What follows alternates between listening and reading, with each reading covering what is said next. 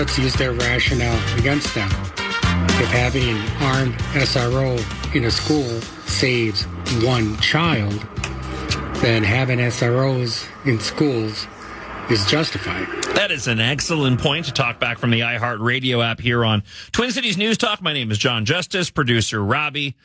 Mentioned this a moment ago. Osseo School Board voted Tuesday to leave a sexually explicit graphic novel in the Maple Grove High School library. Thomas Brooks, one of the three board members who voted to keep this pornography in the schools, along with Jacqueline Muscata-Jones and Tamara Grady, said it does have the potential, as a parent mentioned earlier, to help some students, explaining why he would be voting to leave the book on the shelves. So as we kick things off, second hour of hour two, State Representative Walter Hudson joins me in studio as he does every Tuesday. Good morning, Walter. Good morning. Wow. What did I walk into? How's the fight going? You know, it is an honor and a privilege to come out swinging in support of our values, but it can be a tidbit demoralizing to see the wave upon wave of insane ideas continue to wash up on shore. You mean like Governor Tim Walz? Bat easy ideas. Yeah. Well, thank you for coming in. We'll move over to some of the items in the working through the legislature at the moment. I did want to, stop here and talk a bit about this.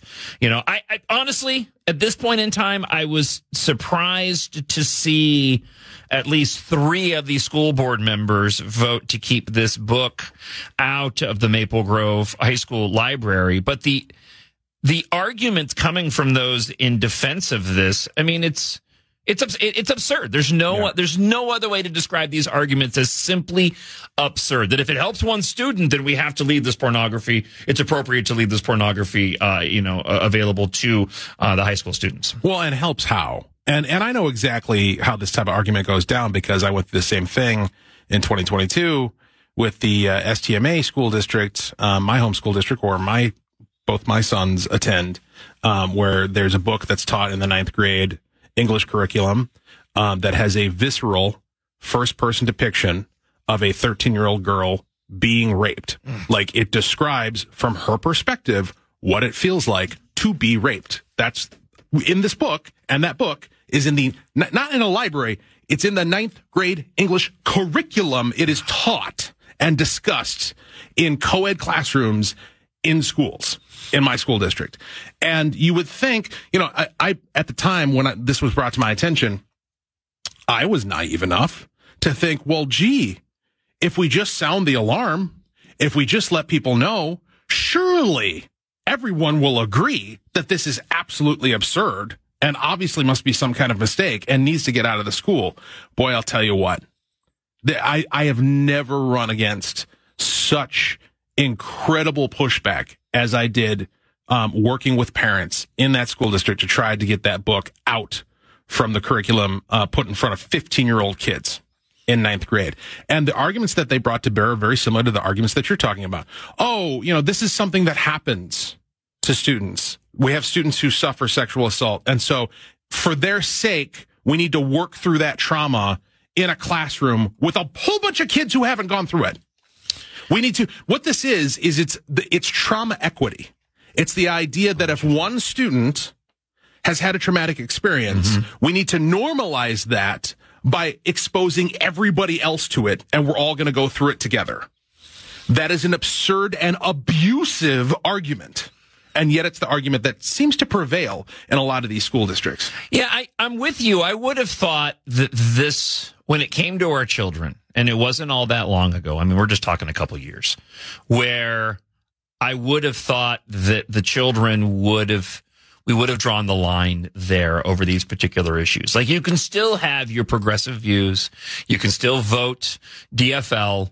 But when it comes to the children, they're off limits. And that's not the case anymore. No. The party ideologies, pushing back against the opposition, winning the argument, every excuse is made, and it's now leaving our most vulnerable on almost every single level.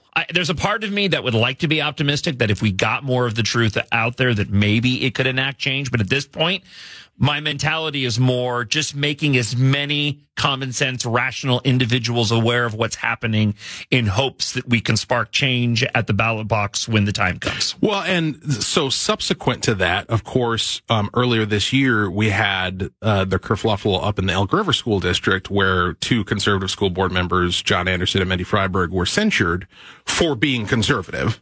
And for such listed crimes as talking to their constituents, asking questions, wanting to know what the content of curriculum is, things like that. And what I realized at that point, when you go down the rabbit hole a little bit deeper, is that it's not that people don't care. It isn't. You can sound the alarm and people will get their feathers ruffled, as well they should. The reason things don't change is because it's systemically and structurally. This is the great irony, because what is the other side always talking about? Systemic issues, right. Systemic problems, yeah. Right? The real systemic issue is they have fully disconnected, and this is especially true of school districts. They have fully disconnected the governance of school districts from the values of communities. Fully. You have nothing to say about how your child will be taught. It is structurally set up so that your school board simply does not matter. Your school board exists, and they are trained from the moment that they're elected by the training that they get from the Minnesota School Board Association. They exist for the purpose of supporting and uplifting and affirming the staff and whatever the staff want to do. And we all know the ideological pedigree of most people who go into this profession. It's extreme left wing. And that's why you're seeing this pornography in schools, because the people who are actually in control of your child's education are not elected by you. And the people who are elected by you are cowed and corralled into doing whatever the administrator says.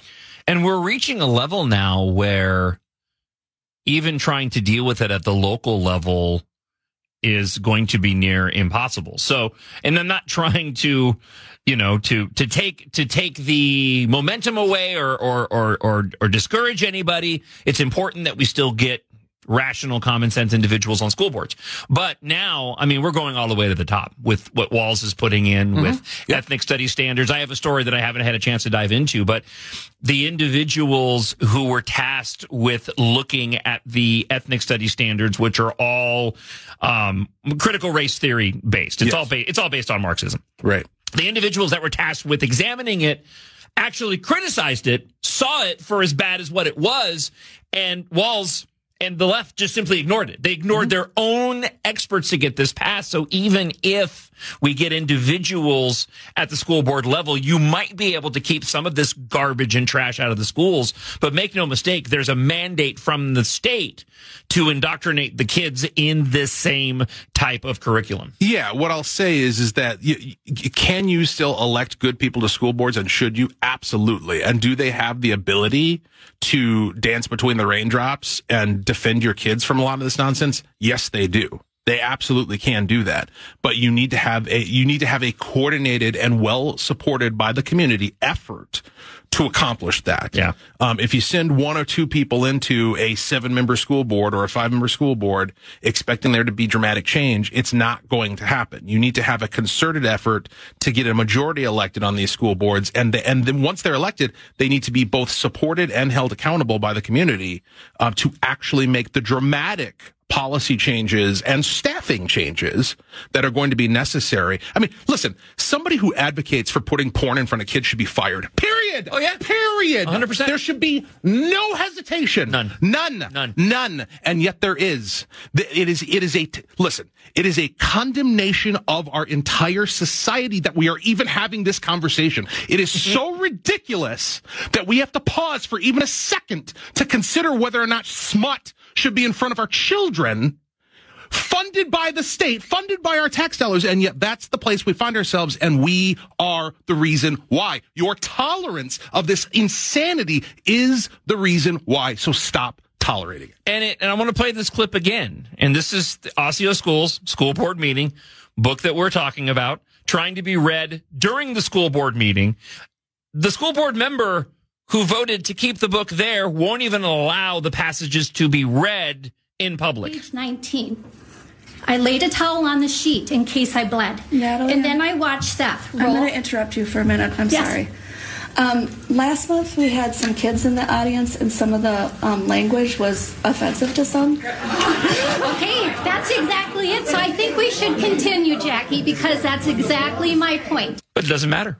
Yeah, it doesn't. I mean, just the hypocrisy, and I've said this many times on the show. It just it's not a negative anymore. No, to be a hypocrite, it doesn't matter. It's all about your side winning. That's exactly right. I mean, there was the gal, I can't remember her name off the top of my head, who runs Libs of TikTok. Mm-hmm. Recently had a mainstream media interview where Taylor Lorenz, yeah. Yes, Lorenz, where Lorenz was confronting her and saying, you know, people who you retweet receive death threats. Don't you feel responsible for that? And she comes back and says, well, you know, I got a, when you guys did an article on me the other day, I got a bunch of death threats. Are you responsible for that? Well, it's not the same because I'm a reporter. We have some special sacred status that enables us to do whatever we want and then turn around and blame you for doing the exact same thing. They are invulnerable to accusations and revelations of hypocrisy because they don't have principles. Yeah. Their one principle is you must be destroyed and they must win. That's their only principle, and there is nothing they will not do to achieve it. Well, and now they're going to look at punishing your standards, your freedom of religion, the thing that you value most. If you're a Christian, they want to target that with this ERA bill. And it's not just going to be right now. You know, there's this focus, and I'll talk about this a little bit more next hour. This is focused on Christian nationalism. They're mainstreaming the bias against Christianity that's existed for a long, long time. Mm-hmm. But that'll be the first target, but it won't end there. It's not going to end there. And I don't even care if you're not even a Bible-believing Christian. Right. If you just have a good moral center, common sense, and you're rational, if you even lean in at all to agree with, say, the tenets of the Bible or Ten Commandments, they will eventually come after you as well. And we're already seeing the split within other religious demographics in the state. When you look at what's happened with the Muslim community here in St. Louis Park, it's already happening there. You're seeing the split. It will not stop at Christianity. There are people that will applaud it going, yes, go after those evil Christians, those hate mongers. It won't end there. You know it won't end there. I know it's not going to end there. Well, because we've seen it before. This is exactly what happened in Mao's China. This is a cultural revolution that we're experiencing right now. This is a color revolution, where you engage in these struggle sessions to try to sort out the impure and punish them. And they start with Christians because, you know, we are the baseline. We're the ones who are bringing the standard to bear and fight for it most vigorously. And once you get us out of the way, then, you know, who else is left? Who's going to uphold these values? Right. I mean, listen. We just talked about the fact that you've got smut in front of kids, and their parents and teachers and community members have not risen up to a critical mass level to fix that. Mm-hmm. All right. So clearly there is a lack of chutzpah. There is a lack of willingness to engage in the fight and defend our own children in our society. To the extent that there is any chutzpah in that regard, it's largely coming from the Christian community. It's largely coming from the Jewish community. It's largely coming, even, we've seen, from the Muslim community, from these Abrahamic faiths. You get those guys out of the way, and there's nothing to stop the Maoist cultural wave that is currently making its way through with American characteristics. I just want to attach a side story to this. I found it this morning. I won't get into all the details of it, but nude images of middle school students created by classmates using artificial intelligence are roiling a Beverly Hills school district. It's the latest in an emerging trend that's prompting calls for legislation. Officials in California's Beverly Hills Unified School District are working with the Beverly Hills Police to identify both the victims and the perpetrators of an undisclosed number of nude images reported by the students at the Beverly Vista Middle School last week. On Wednesday, the administration there received reports from students about the creation and dissemination by other students of artificial intelligence-generated images that superimpose the faces of our students onto AI-generated nude bodies. As the investigation is progressing, more victims are being identified. We're taking every measure to support those affected and prevent any further incidents. I mean, it's horrific. I can't imagine the trauma that would ensue from this type of thing happening. But gee, I wonder why this is happening. I wonder why the children, not to say that with what's happening right now within our schools and the indoctrination, this still wouldn't be taking place. But at a bare minimum, we're certainly not helping. No. Because we've mainlined sexuality and we've spoon-fed it to children that aren't ready to handle it yet at a time when children are already dealing with that just through life in and of itself. We all did. We were growing up underage. Now the adults are actually encouraging this. And so how confused must you be as a child to see other individuals go and get in trouble for this kind of explicit material when the adults are there saying, and, you know, being champions of you having this in front of you in your schools and fighting for your ability to go and look at pornography? Well, let's pivot to a little bit of optimism. Okay. Please. Kids are not stupid. Sure. They are resilient and they are inherently rebellious. And the interesting thing about youth rebellion is that it works either way, right? So it can work towards a kind of destructive counterculturalism, and it can also work towards a productive counterculturalism. And I see a lot of evidence of a productive counterculture amongst the youth rising up, where they are looking at their authority figures and saying, what the hell is wrong with you people? This is insane. This is not, we as youth are looking at you and seeing how miserable and dysfunctional you are and asking ourselves, why are we taking your advice? Right. On how we should live our lives and what our values should be and how promiscuous we should be and how we should just embrace all of this filth and nonsense.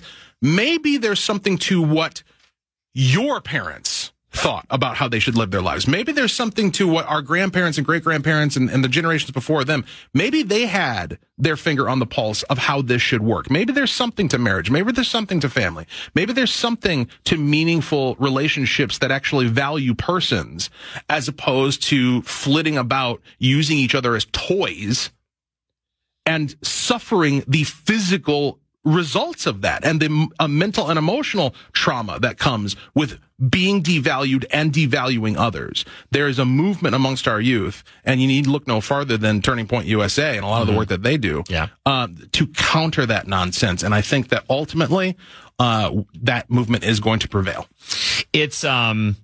It's tough. I agree with you. I see it too. I mean, just being on TikTok and the social media platforms, you do see a lot of young people that are out there producing really quality content, pushing against this.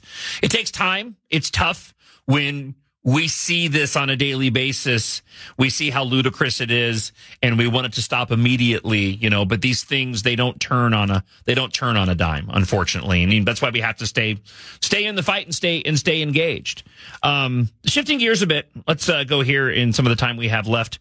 A West Metro lawmaker sponsoring legislation that she promises will significantly subsidize the cost of childcare for middle-class families across Minnesota officially introduced her proposal in bill form at the Capitol this week. This is the households earning up to $174,000 would qualify for childcare subsidies under this DFL bill. Unfortunately, though, the language and many of the details surrounding the structure of the Great Start Affordability Program and at what income levels might be eligible, the bill contains placeholders as opposed to the dollar values for the bottom line cost to the taxpayers. And listen, in all fairness, it's not unusual, at least it hasn't been in my tenure under a Democrat trifecta, to have bills with gaping holes where the appropriations should go, where we're hearing bills in committee that don't have fiscal notes, so we don't know how much they're going to cost. In this case, it's particularly jarring just because of the very obvious scope of the proposal. You are talking about paying for everybody's childcare. You are talking about capping the amount that families pay at 7% of their household income and just having the state pick up the rest, whatever that may be, with no cap whatsoever.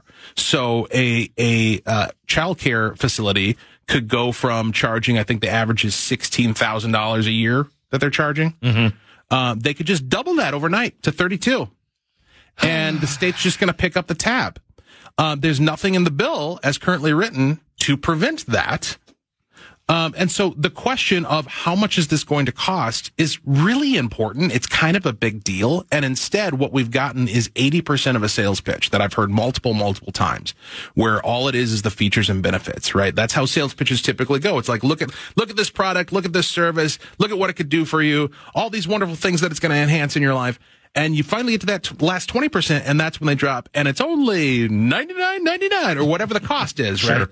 Sure. We've never gotten to that last 20%. They won't tell us what it costs. And in the context of a government program, it's not just what's the cost today, it's can we sustain that going forward? If you're talking about adding billions of dollars to the state budget, where is that money going to come from? Not just today, but tomorrow, 10 years from now, 50 years from now, 100 years from now, because that's how government works. It doesn't have an expiration date, right? So you need to have a plausible plan for how you're going to fund this glorious project that you're presenting to us. And to date, we have seen nothing even remote. Not only have we not seen any suggestion of what this might cost, but as in committee, I and others ask these questions, they look at us like they're confused, like they don't understand why we would even be thinking about the cost or wondering how much it costs or how it's going to be paid for. And I have to wonder either, on the one hand, if they're just incredibly insincere in their approach, or if they're legitimately so incompetent that it's never occurred to them that this is actually going to have to be paid for. And it may be that second thing, because built into the cake of their worldview is this idea that there's going to be so-called return on investment. Like, they'll say things like, well, every $1 you spend on early childhood education, you get it $7 in return. So it's like a 7-to-1 return on investment. And they just say that like as if, okay, let's just pretend that's true, right? Okay. That if you spend $1 here, you're going to get $7 here at some point in the future. You can't find people who are willing to take that bet in the market, sure. Like private. Like, right. You can't find an investor who's interested in a 7-fold return on their money. I would think that that's a pretty easy sell. That is a last 20% of the sales pitch that would be pretty effective. Hey, not only are you going to get all these features and benefits for all the children and their families, but you're also going to make 700% on your money. Hoo-wee, right? Like, if that's true, then you should be able to get the buy-in. But they believe it in spite of the absurdity. They actually think that this is going to pay for itself. You had Dave Pinto, who's the chair of the Children and Families Committee, last year talking about the magic money tree. And this is what he was referencing, is the more money you spend, the more money you're going to get in the future. Okay, show me. Show me how that works. What if that's true? Then you should be able to say, okay, this is going to cost $1 billion, and in 2047 we're going to get $7 billion back. Show me how that works, and I will vote with you. But they haven't, because they can't. State Representative Walter Hudson in studio. Before I let you go, shorter session. A lot is being introduced.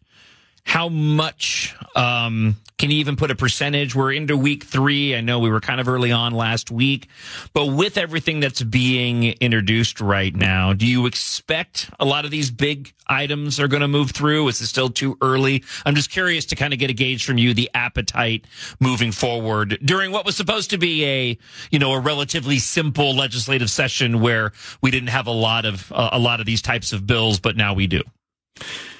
Yeah, I mean, so a couple of things have happened that have seemed to have stalled the legislative process in St. Paul. The first was their inability to get a quick fix on SROs. Mm-hmm. And then there was this situation in Burnsville that has, for good reason, taken up everybody's bandwidth and attention and had a direct impact upon the pace of activity in St. Paul. Today we have precinct caucuses, which you should all be going to your precinct caucuses tonight, 7 p.m. Go look up Caucus Finder Minnesota. And so there's not any legislative work going on there today at the Capitol. Tomorrow, half the day there's not going to be any legislative business, because we're all going to be, most of us are going to be in Eden Prairie at the memorial for the first responders who were slain. Appropriately. And so those two things, the SRO kerfluffle and the Burnsville tragedy have really kind of put some speed bumps in the process. And aside from that, there does seem to be, as we've talked about before, a weird dynamic taking place within the majority caucuses where there's this struggle on the one hand to make it quick and easy, get in, get out, do a bonding bill, not pass a whole lot of stuff. But the activists are they just can't help themselves in terms of trying to organize around these insane ideas like sanctuary state and banning all guns and a gazillion other things. So I don't know. It's yet to be seen. They are burning up legislative days and not getting a whole lot accomplished. So maybe they're just going to run out of time. But time will tell. We'll see. Well, we'll catch back up with you next week. Thank you so much for the time this morning, State Representative Walter Hudson. And we'll talk to you on Tuesday next week. Sounds good. Coming up, we'll talk a little bit about those caucuses. Minnesota top Republican and Democrat make joint appearance to urge people to head on out to the precinct caucuses. We'll give you details on that. Also, we'll revisit briefly the issue of books. There's a fantastic piece by Katherine Wigfall, Center of the American Experiment, regarding a DFL bill on book banning. We'll give you details on that next in the third hour of this morning's show here on Twin Cities News Talk.